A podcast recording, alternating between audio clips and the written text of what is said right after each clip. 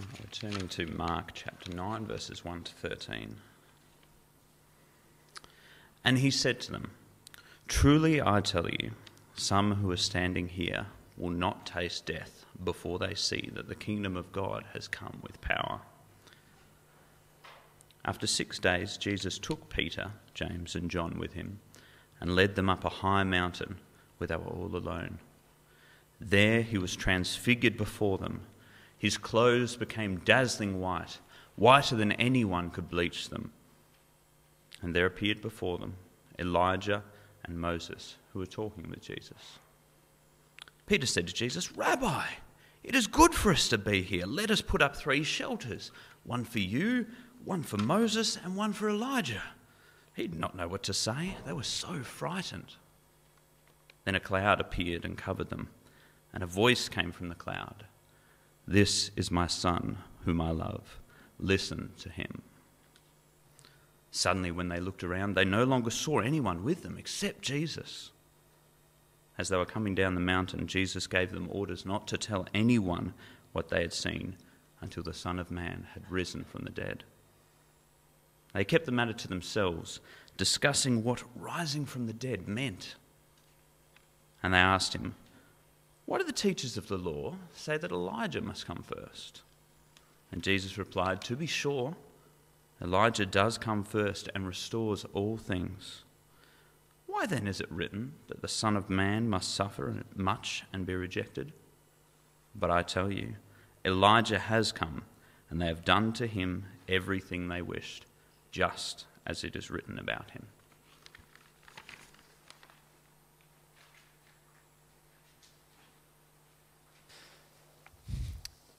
Yeah, thank you, Ben.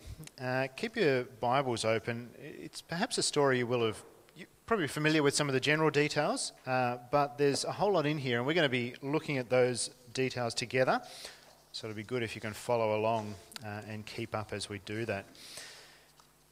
Uh, back when I was a student, I decided I was getting a little bit uh, squishy around the middle. Um, you know, student life, lots of studying and eating. That's pretty much it. So I thought, well, I should go to a gym. Uh, never been to a gym before, so I went to the cheapest one, um, which is a 24-hour gym. You know, the most basic thing, you basically you pay a few dollars a week and you can use the gym whenever. There's no programs, there's no trainers, there's no classes, there's nothing. You just go in there and there's all this weird-looking equipment. I thought, okay, well, what do you do then? If you're going to a gym, you have no idea how to use anything, uh, what to do, what, how to get fit or strong. Well, you watch other people, don't you? You, you just look at other people and see what other people do. And this is what I noticed. Generally, not, a, not exclusively, but this is what I noticed. Uh, I noticed that guys do bench, you know, lots of bench, uh, and lots of curls. And then they do some more bench, uh, and some more curls, and maybe some pull ups, but then more bench, uh, and more curls. And, and, that's what guys do. Uh, girls, on the other hand, girls do squats, uh, and girls do lunges. And then they do some cardio, but then some more squats and some more. I'm not going to demonstrate that. there's, there's, levels to my dignity, and that's just slightly below it. Uh, and then they do more. Why? Why is that? Well, it is because we don't just go to the gym to get fit, do we? We don't just go to the gym to get strong. Uh, we go to the gym because we care what we look like. Actually, that's probably one of the chief reasons why we go to the gym. We go to the gym because we care what we look like. And, and for men and women, those are kind of the standards that build what we think we should look like. You know, if you're a guy, you do curls because big biceps apparently are really great on girls, um, uh, on guys. Whoops. Uh, I mean, they might be great on girls. Like, anyway, that, that's what we do. We want, we want to look good. Um, and big biceps apparently look really good. Uh, or not. Uh, and uh, there's a picture about to appear behind me of how biceps cannot look good. I'm waiting for your eyes. There they are. That's not me. Just in, just in case you were wondering, that's, that's not me. Uh, you can probably guess that that is not natural either. Uh, that's what happens when you inject your biceps with three kilograms of Vaseline. Just in case, that's dangerous. I don't know if I need to spell that out. Don't do that. That is not the way to get good biceps. It is easy. No, they're not good biceps, let's be honest. You can probably take that down. We don't need to see that. why, do, why do people do that? Because it's easy, isn't it? It's an easy way to get the, the, the glory or the, uh, the good feeling of having that body you want without having to do the work for, us, for it. And in a sense, that's a picture of us, isn't it? I mean, not literally, but, but metaphorically, that's a picture of us, isn't it? I mean, we all want glory. We all want uh, success or fame or achievement. We want a fulfillment of our dreams or our aspirations. Now, that's probably not your picture of it, but I can guarantee that you have a picture of what that would look like in your mind. What, what your life, a, a good life, the full life for you would look like. Some form of glory. We, we all have that and we all want it. And we're all in some way aspiring to it, whether it be, you know, quite outrageous or whether it be quite attainable. And we want it preferably the easiest way possible. That's why athletes cheat, isn't it? It's why businessmen cut corners. It's why people have affairs. It's why bodybuilders use drugs or Vaseline, apparently. We want glory, but working for it is really hard. It's, it's sometimes too hard. Now, in our passage today, we got a picture of glory. A glory that is beautiful and wonderful and, and everything we've ever thought of, and, and even more and a glory that can be had. A glory that can be had. But how? And if that glory is so much better, how much harder will it be then to work for it and try and attain it? Well, Mark tells us in this passage, and we're going to find that out together. Now, just in case you can't remember, the last time we studied Mark was right at the start of March. Um, I had to look that up, so don't feel bad if you can't remember when that was. It's okay. But as Karina mentioned, we, we finished off in Mark at a real high point in this book. The, the first half of Mark is all about that question well, who is Jesus? You know, who is he really? He's clearly doing some amazing things, but who is he? And finally, Jesus himself actually asks that question and says to the disciples, Well, who do you say I am? It's there in chapter 8, uh, verse 28, uh, 29, sorry. And finally, Peter gets it. You are the Christ. it's, it's, it's everything we've been looking for in this book. He says, You are the Christ. That is God's promised Savior, God's anointed one, the, the one whom they're waiting for to rescue them, God's promised King. And now finally, someone's realized, and we, we wait for this book to take a great turn as we see what that looks like. How promising does it seem? Look, look at verse 1. We have that confession. Then we get to chapter 9, verse 1, and this is what Jesus says I tell you the truth, some who are standing here will not taste death before they see the kingdom of God come with power. It, it, it sets it up, doesn't it? Great, they've figured out he's the king, he's the one who's going to bring it all about. And now Jesus promises some of you, you're not even going to die before you see that happen. You're going to see it come in all its glory. And we think, oh my, wow, what, what's going to happen? We're going to see God's kingdom, that is, God's rule established on the earth, his, his people raised up to glory, Him in power. But when? When's it going to be? Now, we've read the chapter, haven't we? And we, we're kind of tempted to say, now. It, it looks like now, doesn't it? But is it? Let's just read again what happens. Look at verse 2 through 8. After six days, Jesus took Peter, James, and John with him and led them up a high mountain where they were all alone. There he was transfigured before them. His clothes became dazzling white, whiter than anyone in the world could bleach them. And there appeared before them Elijah and Moses, who were talking with Jesus. Peter said to Jesus, Rabbi, it's good for us to be here. Let's put up three shelters one for you, one for Moses, and one for Elijah. He did not know what to say, for they were so frightened. Then a cloud appeared and enveloped them, and a voice came from the cloud This is my son, whom I love. Listen to him. Suddenly, when they looked around, they no longer saw anyone with them except Jesus. It's, it's a remarkable story, isn't it?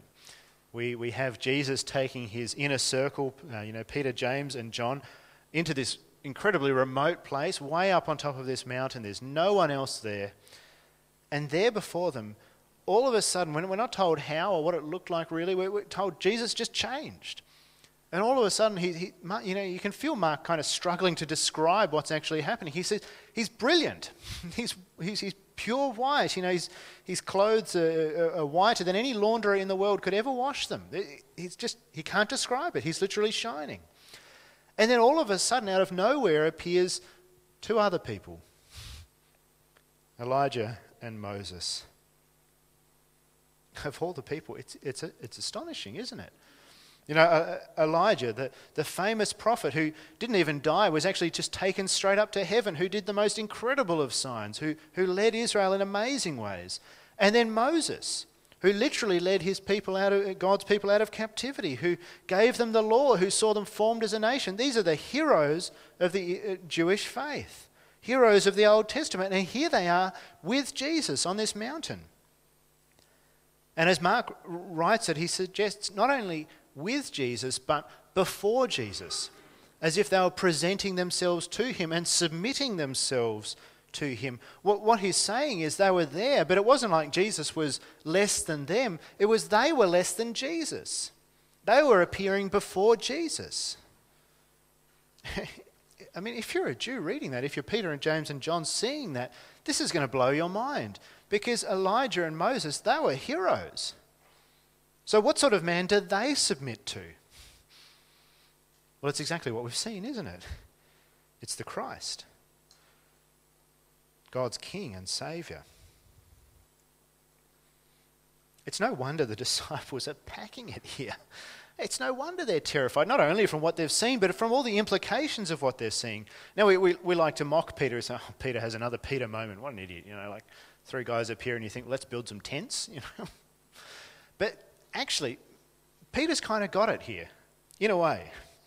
What Peter says actually makes sense. See, if Peter's expecting God's kingdom is coming, Jesus is the king. Now his two great deputies have appeared. What do you think is going to happen? Well, they're going to need some place to stay to work out their plan so they can come down from this mountain, bring the kingdom about. So Peter's actually making sense here. The king needs somewhere to stay. But he hasn't quite understood it. Because Elijah and Moses leave, and Jesus stays. So, what's happened here?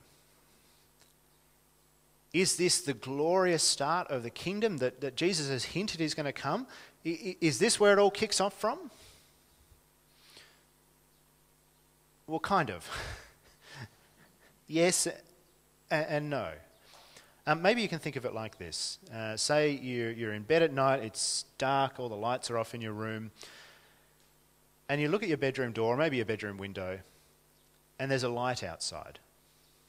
And you know there's a light outside because you can see kind of the, the light around the, the cracks in the door frame or the light just shining just slightly around the outsides of the blind.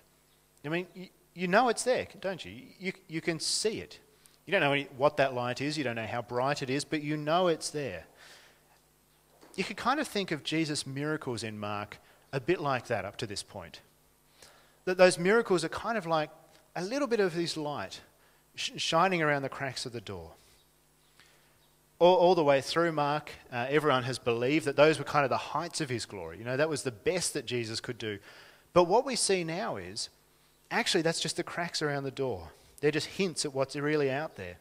It's actually here at the Transfiguration that that door is just cracked open a little bit.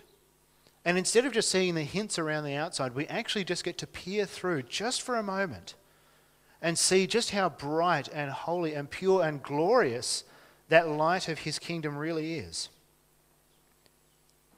And it is stunning. It is brighter and purer and far more incredible than anything we could have imagined up until this point. That's what this story is. This is a picture, just a little glimpse through the door of the kingdom coming in power and glory and wonder.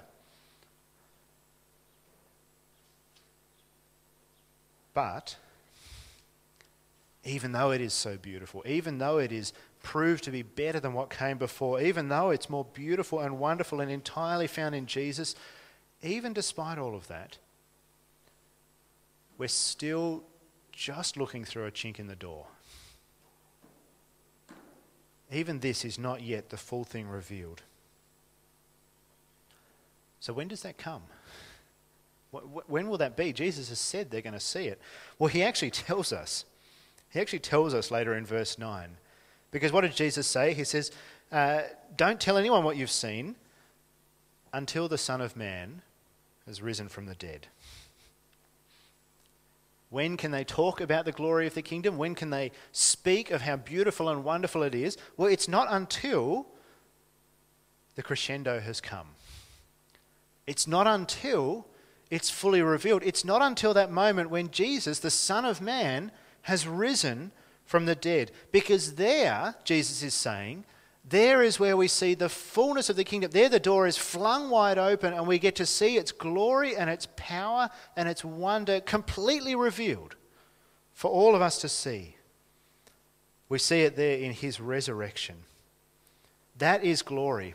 I mean, that, that's, the, that's the height of it, isn't it? Because in the what does the resurrection tell us? The resurrection tells us that his great enemies, sin and death, have been defeated. It tells us that there is glory that goes even beyond the grave, that beyond death itself. It is life in eternity. That is glory. And the disciples did get to see it, didn't they? The disciples witnessed it in all its power, and we get to see it in what they tell us of, tell us of it. And the implication of that? This glory can be had. Not only is it better and purer and more wonderful, but this glory can be had by his followers. See, what this event tells us is that Jesus and his kingdom is better. That's simply what it tells us. It is better. It is brighter and purer and forever. It is greater than anything that came before. It is better than anything that will come after. It is the height of God's perfect plan. It is a kingdom of life even after death itself. It is better. It's such a simple idea. But, but how profound is that? Jesus' kingdom is better. It's better than a nice house. It's better than the world's biggest biceps. It's better than a debt free life. It's better than a comfortable car. It's better than the dream job. It's better than a girlfriend or boyfriend. It's better than a husband or wife. It is better than kids or grandkids. It is better than holidays. It is better than health. All those things are good. But none of them hold a candle to the kingdom. Because Jesus is better to have Jesus is best, in fact. Because it is best whether you have those things or not. It is completely regardless of that. It is best because he is glory, because his kingdom is power. It is better because there is glory in him that is unequaled and incomparable. So, how could you and I possibly have such glory? how could we possibly get that or possess that?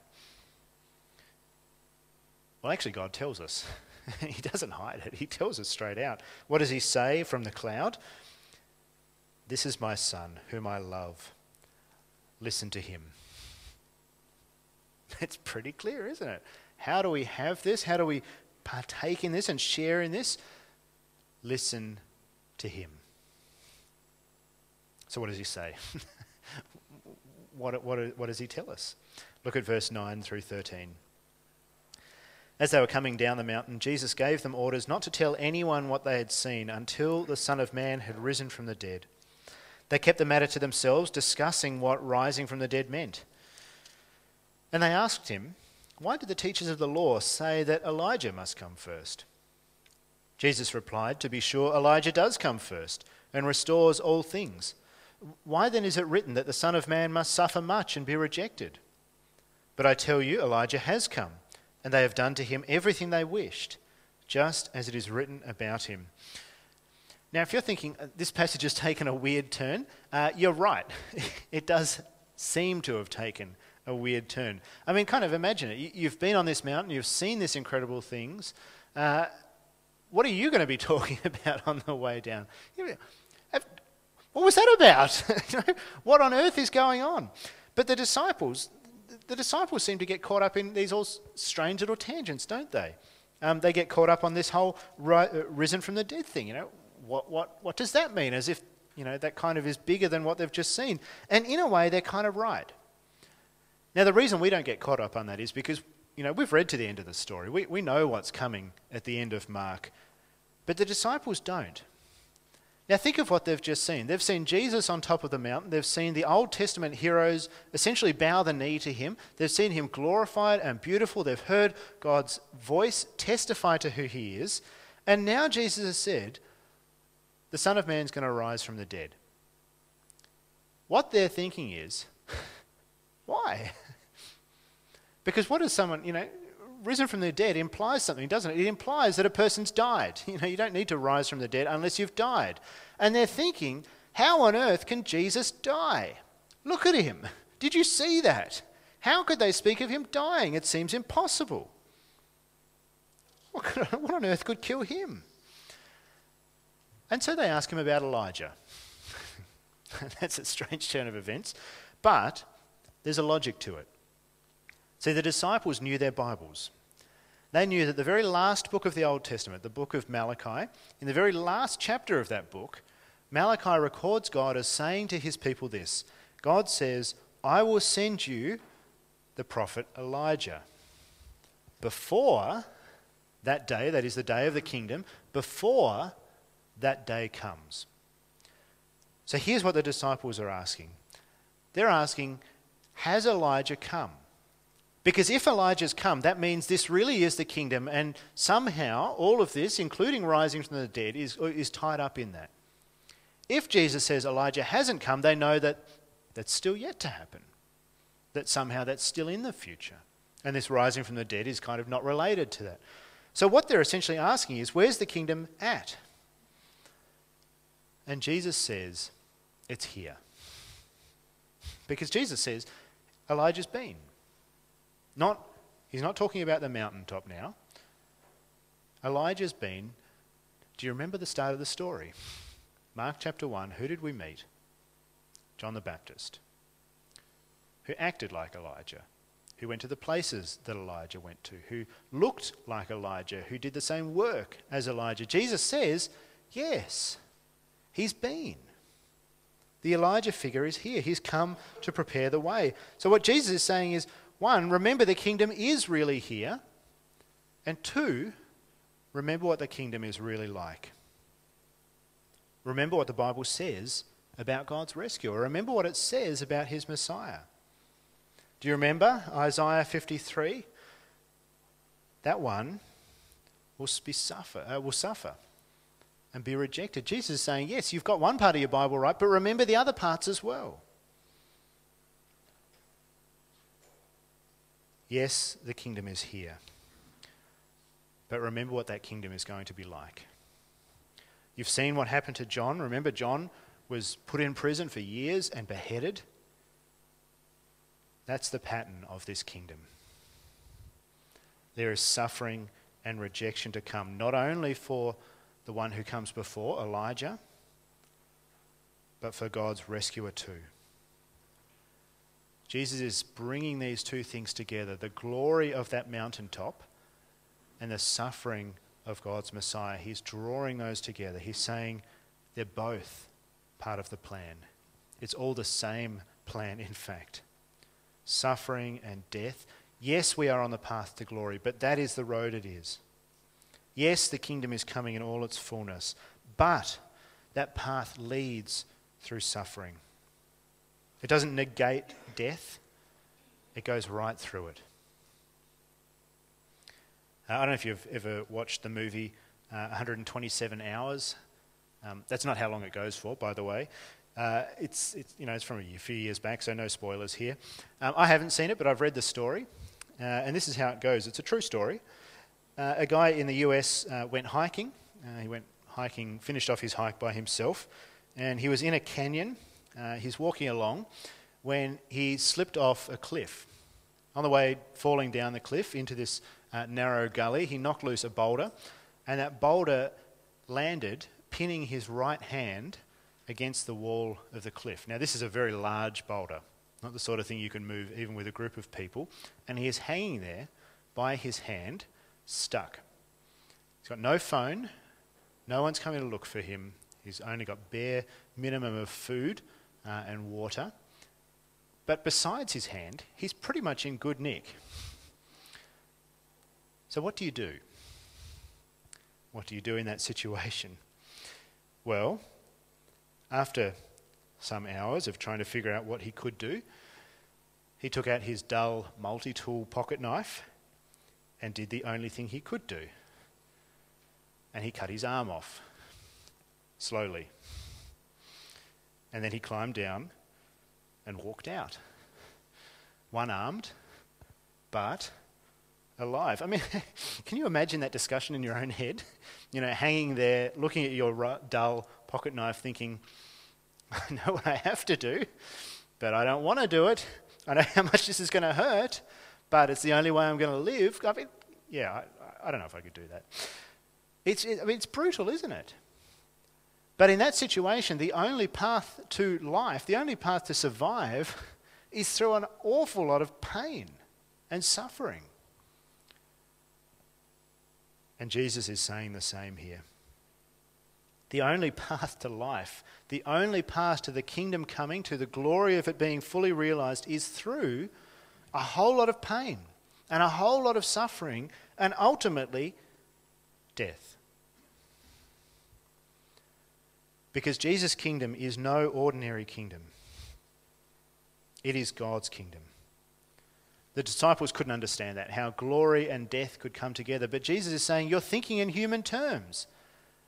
This is no ordinary kingdom. This is the kingdom of a holy and glorious God. It's like nothing that's ever been and nothing that ever will be. It's a kingdom that we actually shouldn't be able to enter. It's a kingdom that we have no place in because, as we saw before, we're, we're sinful, aren't we? We're, we're rebellious, we're broken. There's no place for us in a perfect kingdom like that.